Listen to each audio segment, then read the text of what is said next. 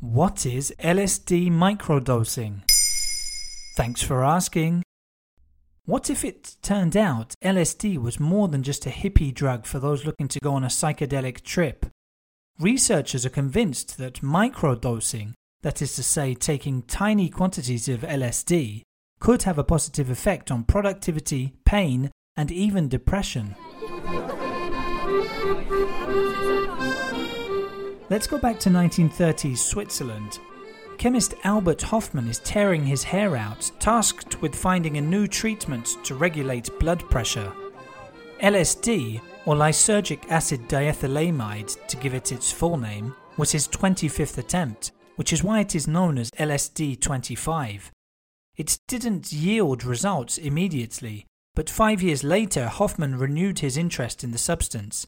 He became the first person to ingest L S D, taking two hundred fifty milligrams and experiencing an acid trip.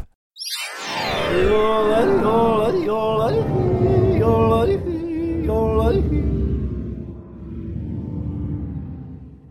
before hippies adopted L S D in the sixties, it was born in a lab. Many doctors, especially psychiatrists, sought to find therapeutic uses for it. But the war on drugs of the nineteen seventies onwards, and its prohibition policies, put a stop to that.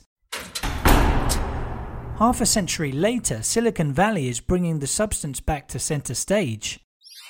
Whoa, psychedelic algorithms coming right up! Well, that's not really the idea. Tech workers who talk up the benefits of microdosing only ingest a tenth or even less of a standard L S D dose in order to improve their brain performance and overcome stress or tiredness. There's no psychedelic trip, and it works with magic mushrooms too. So, once the drug of choice for hippies, L S D is now in the hands of capitalists. Western media have started talking about this trend a lot, and it's slowly made its way over to Europe from the States. But it's not only startup workers who are taking interest.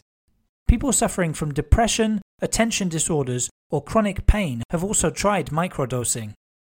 Is there any scientific basis behind all this? Well, L S D is a banned substance. It's difficult to get authorization and funding to study it, so scientific knowledge is somewhat limited.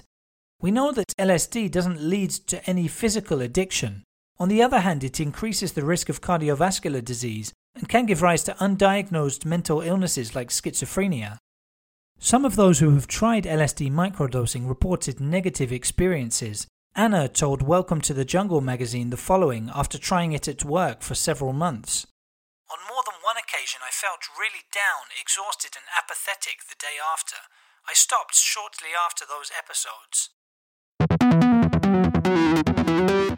Research is nevertheless progressing.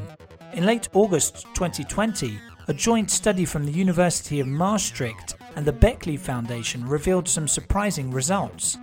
An L S D microdose increased pain resistance in humans by twenty percent, which is comparable to morphine. Furthermore, there is no risk of addiction, so don't be too surprised if in a few years you are able to buy L S D in your local pharmacy. There you have it! Now you know what L S D microdosing is. In under three minutes, we answer your questions. What would you like to know about? Use the comments section to ask your questions on the podcast platform.